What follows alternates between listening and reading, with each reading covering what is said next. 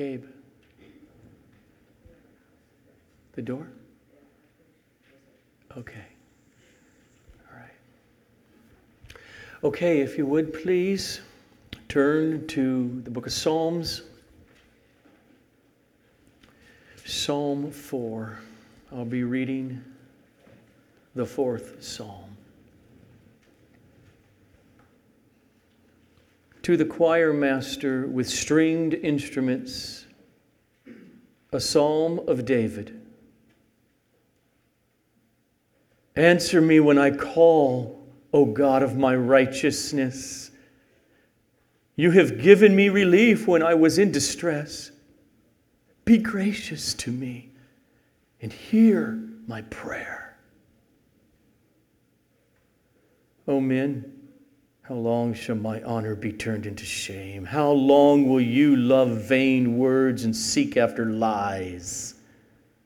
But know that the Lord has set apart the godly for himself. The Lord hears when I call to him. Be angry and do not sin. Ponder in your own hearts on your beds and be silent. Offer right sacrifices and put your trust in the Lord. There are many who say, Who will show us some good? Lift up the light of your face upon us, O Lord. You have put more joy in my heart than they have when their grain and wine abound. In peace I will both lie down and sleep. For you alone, O Lord, make me dwell in safety. Blessed is the reading of God's holy, infallible, inerrant, and Holy Spirit inspired word through his prophet and king, David. And so, Father, we sit this morning as the congregation, as a sheepfold, under your hand and the hand of our great shepherd and his words. So, work in us this morning by the same Spirit with which David prayed and then sang, that we would pray and we would feel and we would, as we sang this morning, above all else, draw near to you. We thank you for your faithfulness to the gospel and to your holy word, to do in us and with us what is pleasing in your sight this morning, to the glory of our Lord Jesus Christ. Amen. There, there's a way to practice religion that is just unreal. It's just perfunctory. It's just going through the motions without an open, vulnerable heart that feels, that, that desires, that feels joy, and feels gratitude, feels anger feels fear, feels frustrations. The Psalms as a whole, they're meant to shake us out of just playing with God. They model to us how to be real. They're put to music, they're put to melody in, in, in order to cause that, that human thing within us to reach the, the core of our being through the gift of music that visceral, emotional, feeling along with thinking aspect of our souls and to bring it all up to God. The Psalms give us courage and boldness. Uh, there are so many, uh, I would never pray because I'm so insecure. I would never pray like David at times unless I see David prayed that way. And God affirmed it.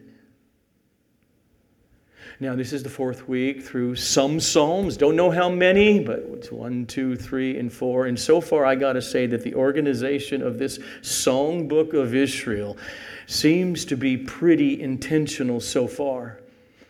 We've gone through Psalm 1 and Psalm 2, and thus we have seen that God knows the way of the righteous and that God has promised to the Messiah to give him the whole world to rule over it sovereignly in power. And last week, we cracked open Psalm 3, and this morning, Psalm 4 only to feel like the world is falling apart. In our own lives, or in David's kingdom, or in our culture today. Now, in Psalm 4, we're not sure of the historical circumstances of David's prayer, whether it is still the circumstances of Psalm 3 when the insurrection of Absalom was happening and David's running for his life. It may be, or it, it, it may not be in the context of that military coup. But whatever the trouble was, and whatever he was going through, after the fact, his prayer was considered valuable to the congregation of Israel in its worship, as the heading shows. To the choir master with stringed instruments, a psalm of David. In other words, put this poem, put this prayer, put these words to music so God's people can sing it and feel it and be corrected and formed by the content of this song. Music leader, take this poem and put it to the harp and the lyre. The stringed instruments, probably meaning no percussions in this one, or wind instruments.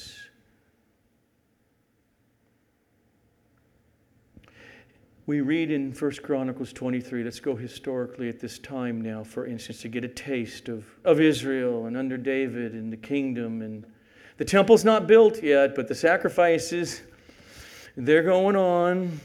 The Levites are doing their jobs and the priesthood of Aaron. And we read this 24,000 of these, the Levites, David said, shall have charge of the work of the house of the Lord. 6,000 shall be officers and judges, 4,000 gatekeepers, and 4,000 shall offer praises to Yahweh, the Lord, with the instruments that I have made for praise. To the choir master, with stringed instruments, a psalm of David. Sing it. Sing what? What we see here. David was in a predicament. David is desperate for God to answer his prayer. And we see in it, he is filled with a childlike confidence in addressing God, as verse 1 shows, because he refers to God here in verse 1 as the God of my righteousness. Now, what does that mean? Let's start with what should be obvious to us believers who read our Bibles. David obviously, if you know what he says about himself with his own words, you know the story of David. He obviously does not mean I'm sinless. He doesn't mean I'm perfect. He knows the need of God's grace and mercy and the ordained blood sacrifices of his time for his sin. So, why does he appeal to Yahweh as the God of my, David's righteousness? What is he saying? I think it's clear. He's appealing to God's character knowing God loves righteousness, does what is right, and he hates evil, he hates what's wrong. And David is saying, because in this situation, I'm right. Even though many, many voices are calling me wrong and evil. Or if it was last week's, remember just yelling at David again and again Yahweh's judging you, you scumbag. And he's hearing the words, but he's saying, You called me.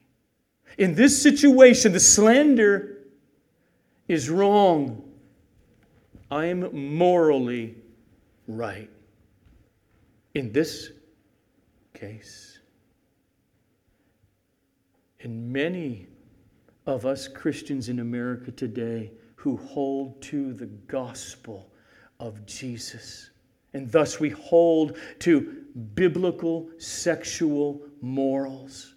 We are considered by the predominating religion of secularism as ungodly, horrible, unloving. People. And so, as aliens and strangers in this society, we cry out with David, Oh God of my righteousness, meaning of my of my standing for the truth revealed in scripture for what is right. You answer Answer me when I call, O God of my righteousness. You have, in the past, given me, David, relief when I was in distress. So I'm asking again be gracious to me and hear my prayer. I've been in tough situations before, and so have every one of you Christians. And you've been in valleys do what David does here. Think back. Longer, many of us have been believers for decades. We have lots of them. He has been faithful to pull you out of the miry mud again and again. And you might feel you're in the mud. Be gracious to me again. Show your grace, the power of your grace to me now. So notice the lesson. As we saw last week in David's prayer, he begins with God. He begins with God's character. He's saying, righteousness what is right and good that you have revealed, O Lord. That's what you're about. That's important to you. And in this case, I'm standing for what is right. And then he remembers that mercy. Do it again, O Lord. And then from that prayer now, in Psalm 4, David turns to teaching. He turns to warning others in verses 2 to 6. First, in verses 2 to 3, he speaks to slanderers. O men, how long shall my honor, David, my honor, my glory, kavod, how long shall my, my honor, is king here, be turned into shame? How long will you love vain words and seek after lies? But know this that Yahweh, the Lord, has set apart the godly for himself. Yahweh hears when I, David, call to him. They're bringing false, vain, empty charges against David. They're mocking his honor, his glory, and they are pure lies.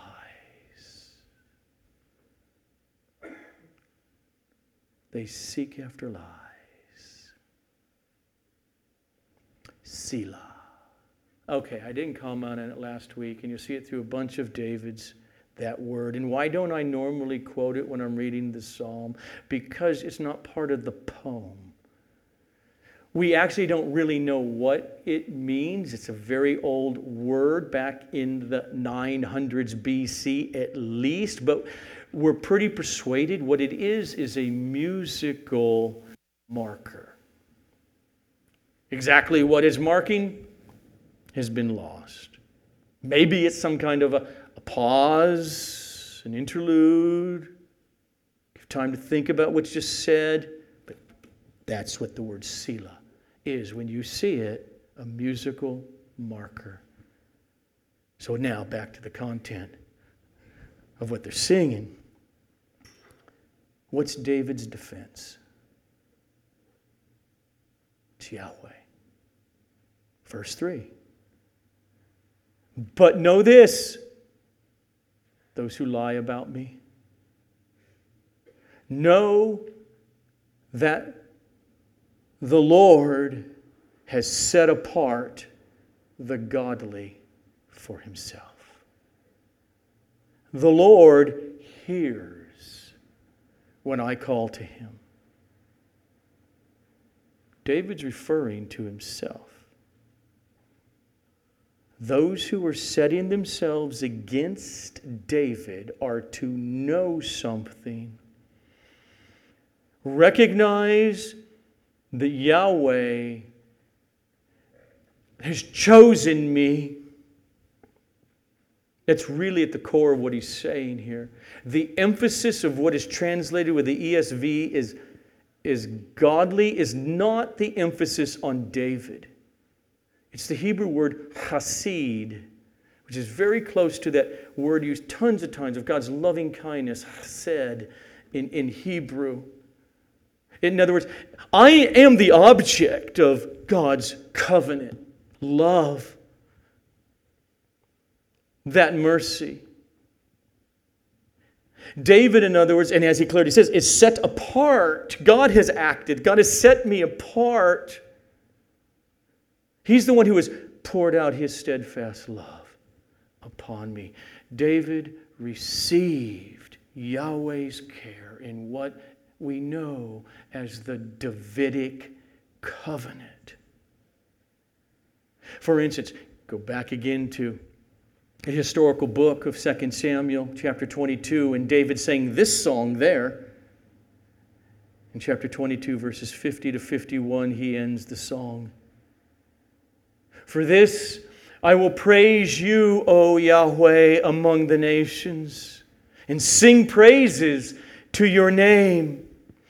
Great salvation he brings to his king and shows steadfast love to his anointed, to David and his offspring forever. That's why David has special protection. That's why he says, But you better know that the Lord, Yahweh, has set apart the godly, me, for himself. The Lord hears when I call to him. Not everybody is separated unto Yahweh. But David is.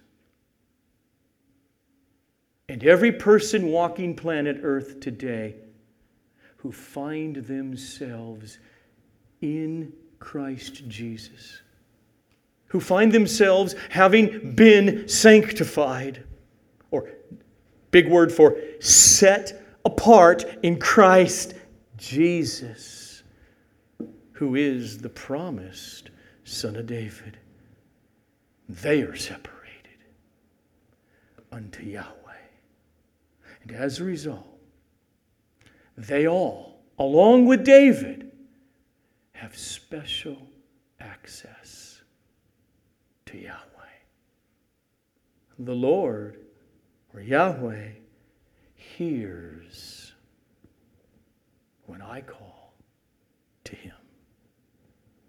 David teaches each of us Christians that our weapon against slander, against the accusations that flow through your own mind against you, dear sinner who loves Jesus, the weapon is to, to know how God views you because of God separating you, not because of you. Because of the God who called you. And that's why you awoke with faith in Jesus Christ. The weapon is to trust His announcement in Jesus, in the gospel concerning you, and to hold on to what He has said about you, because you are one of His covenant people. Here's a way Paul gives it to us know the truth of this in Romans 8 33 to 35. Who shall bring any charge against God's elect? Answer is no one successfully. Because your sin has been paid for. It is God who justifies. Who is to condemn? Christ Jesus is the one who died. More than that, who was raised. Who, who is at the right hand of God right now. Who indeed is interceding for us. So, who shall separate us from the love of Christ? Shall tribulation or distress? or persecution or famine or nakedness or danger or jail or an execution with a sword? No. Nothing. Nothing shall be able to separate us from the loving kindness, hesed of Yahweh in Christ Jesus our Lord. The more Antichrist American society is becoming, the more you are going to be reviled for being faithful to Jesus, for being faithful to the truth that there are only two sexes, according to science in biology. The more you will be reviled for being faithful to the truth that all sexual activity outside of the covenant of marriage between a man and a woman is sin. And none of that persecution changes the fact that we are in covenant with God through Jesus Christ. As David proclaims, but know that the Lord has set apart the godly for himself. The Lord hears when we call to him. Life is filled with trials, with frustrations, with tragedies, with heartaches, with distress. And so, what we do as is called is we go straight to God daily. Verse 1 Answer me when I call, O God of my righteousness. You have given me relief when I was in distress. Be gracious to me and hear my prayer.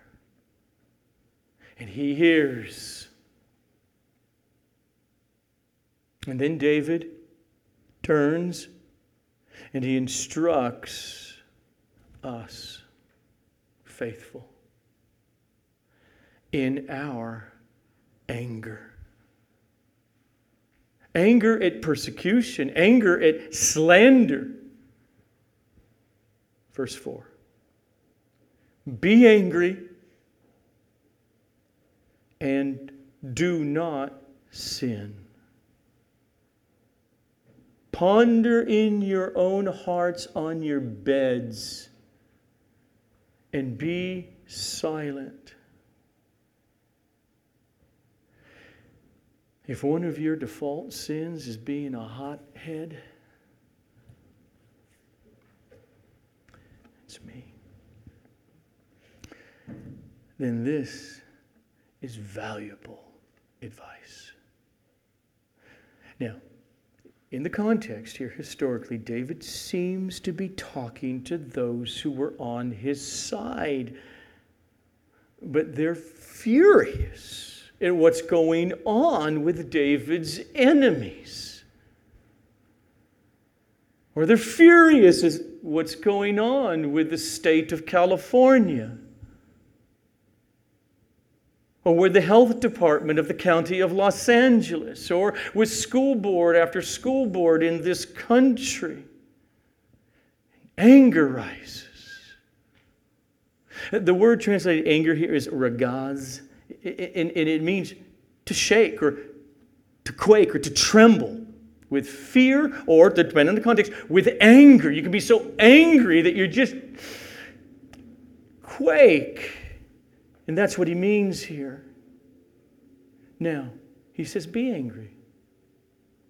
Because anger is, in and of itself, not necessarily sinful. Just as, let me give you an example, just as to hate is not necessarily sinful. That's why one of the stupidest lawn signs in our day is I am against hate. Really? You don't hate cancer? You don't hate death? You don't, you don't hate the North Korean government? You don't hate the gulags of China right now? You're kidding me.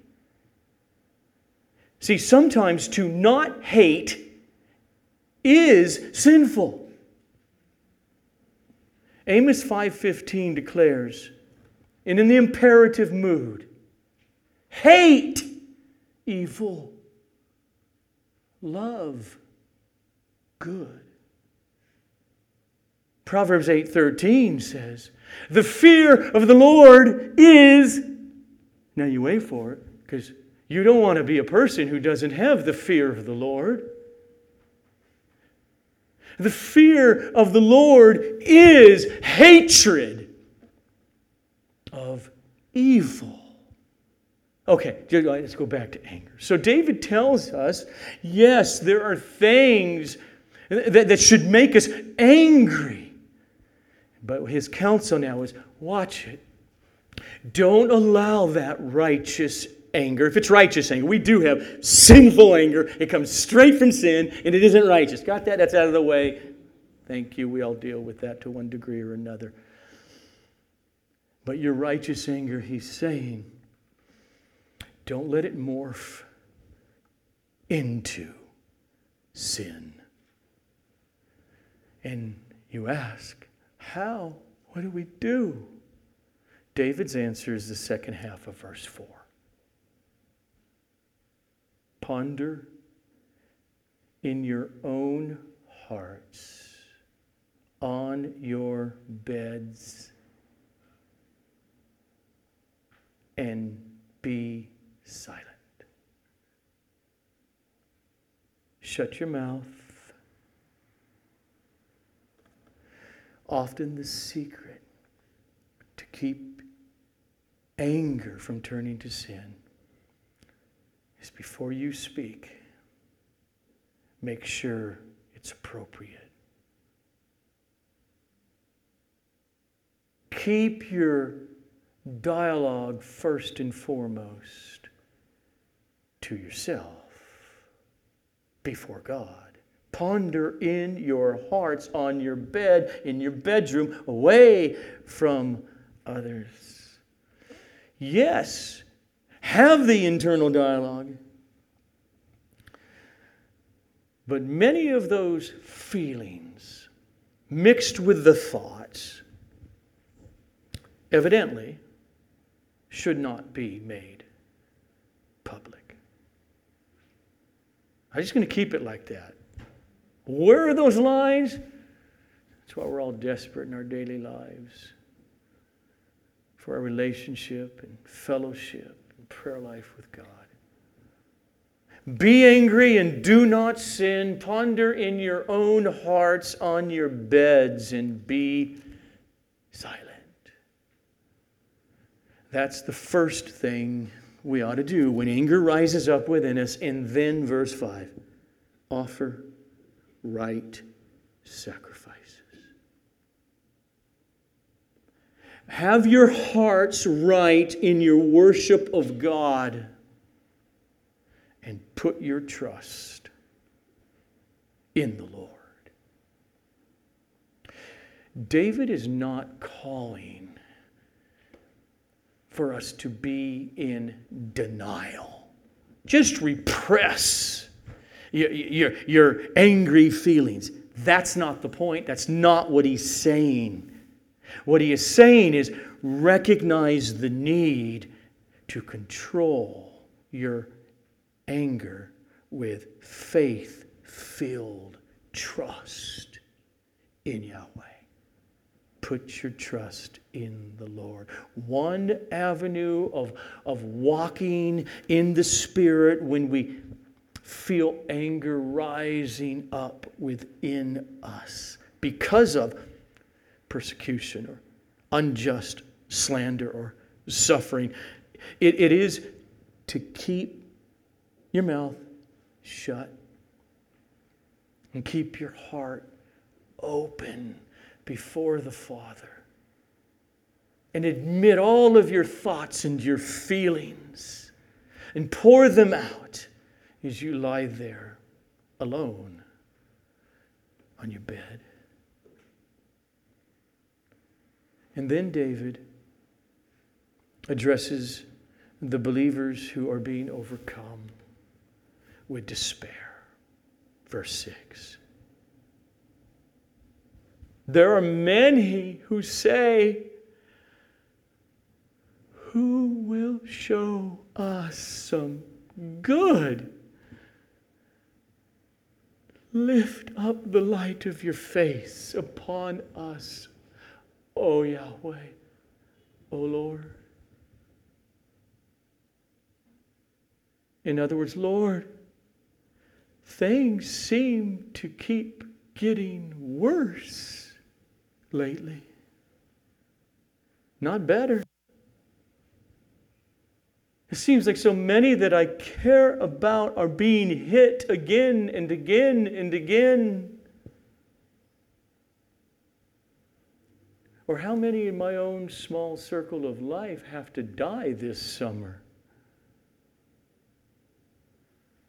Or are we Americans really losing freedom of speech and freedom of assembly? Are we really losing our public educational systems to demonic antichrist powers? Is the idea of the American experience with the Bill of Rights really being destroyed before our eyes? There are many who say, Who will show us some good? So if you feel it, then feel what David says to it. His mind then goes to the tabernacle worship.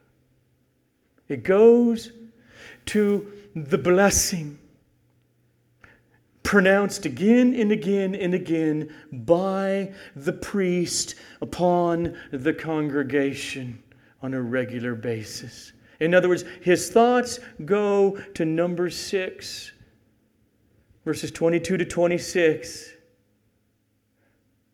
The Lord spoke to Moses, saying, Speak to Aaron, the high priest, and his sons, the priesthood, saying this Thus you shall bless the people of Israel. You shall say to them, The Lord bless you and keep you. The Lord make his face shine upon you and be gracious to you. The Lord lift up his countenance upon you and give you peace. And so David takes that benediction and he turns it into a prayer. The prayer in the mouth of anything good, it's falling apart, but lift up the light of your face upon us, O Lord. It is not just a blessing to announce the end of the public worship service to David. He believes the power of the blessing. Turn to prayer. So in Psalm 4, David gives a warning and counsel. First, to those who stand in the wrong, the slanderers then to the angry, and to the despairing.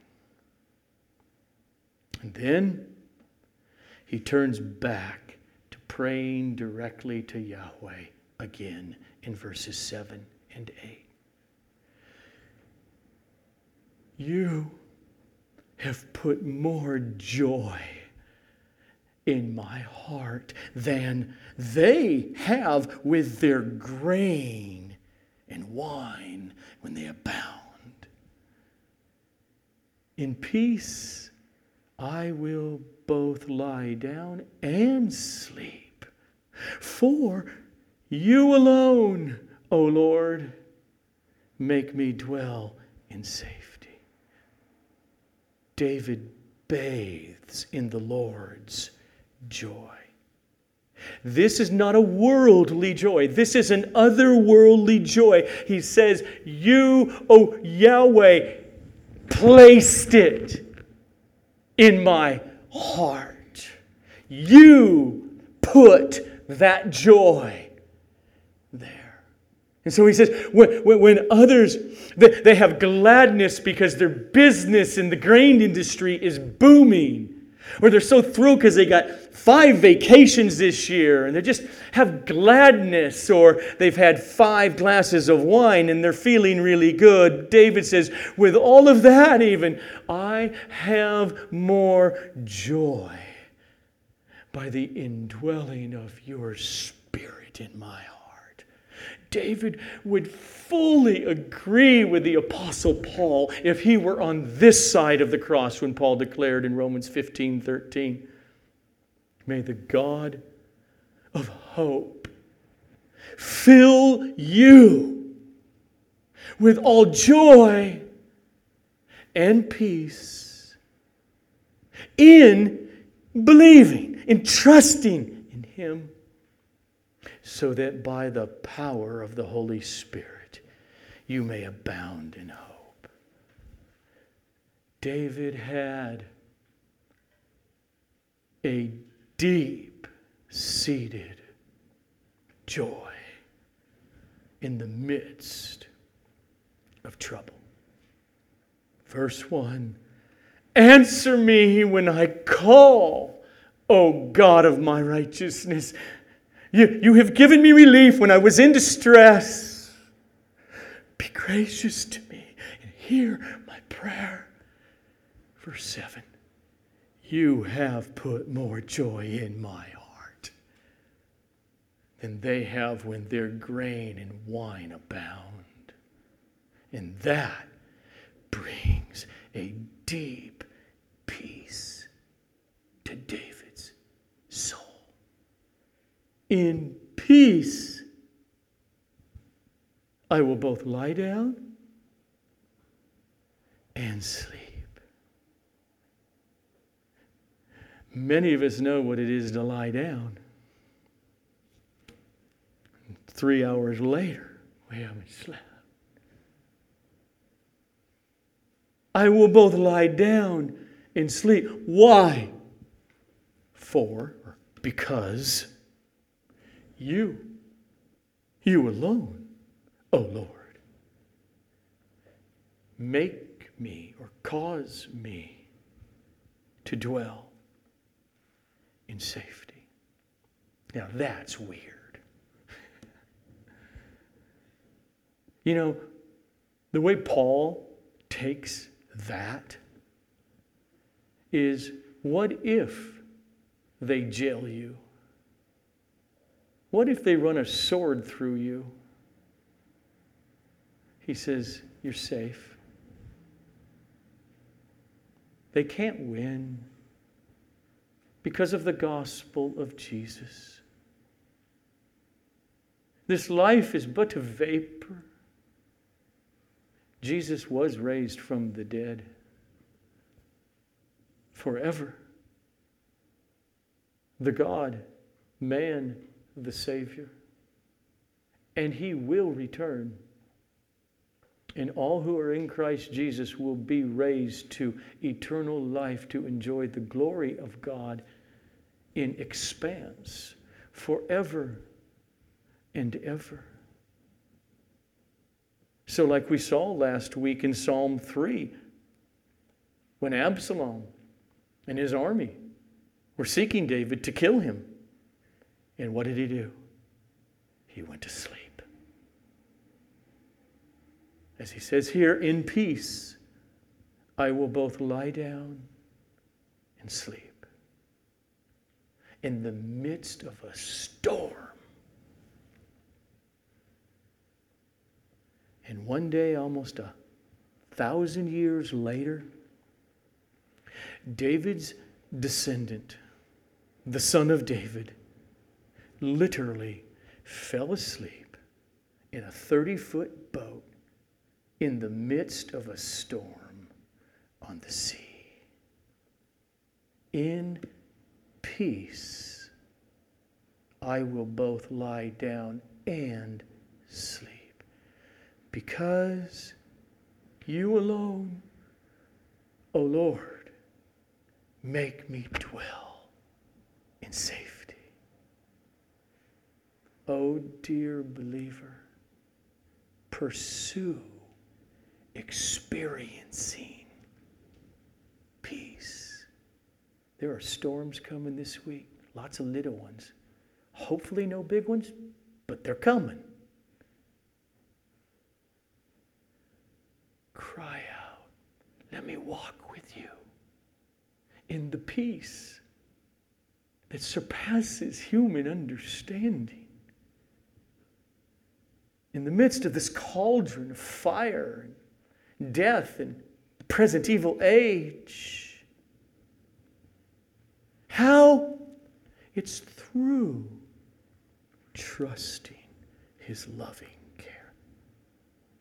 That's what he means. Because you alone, O Lord, make me dwell in safety. If you're in Christ, and if you're not, come to him, and you will find yourself to be in Christ and carved into the palm of your Creator's hand with unimaginable care and love throughout this life in sanctification and forever and ever and ever in the unimaginable resurrection and what on God's green earth does it even mean to be without sin. I don't know, but it's coming. All because of and through the work of Jesus, the Messiah, his death and resurrection. Let's pray.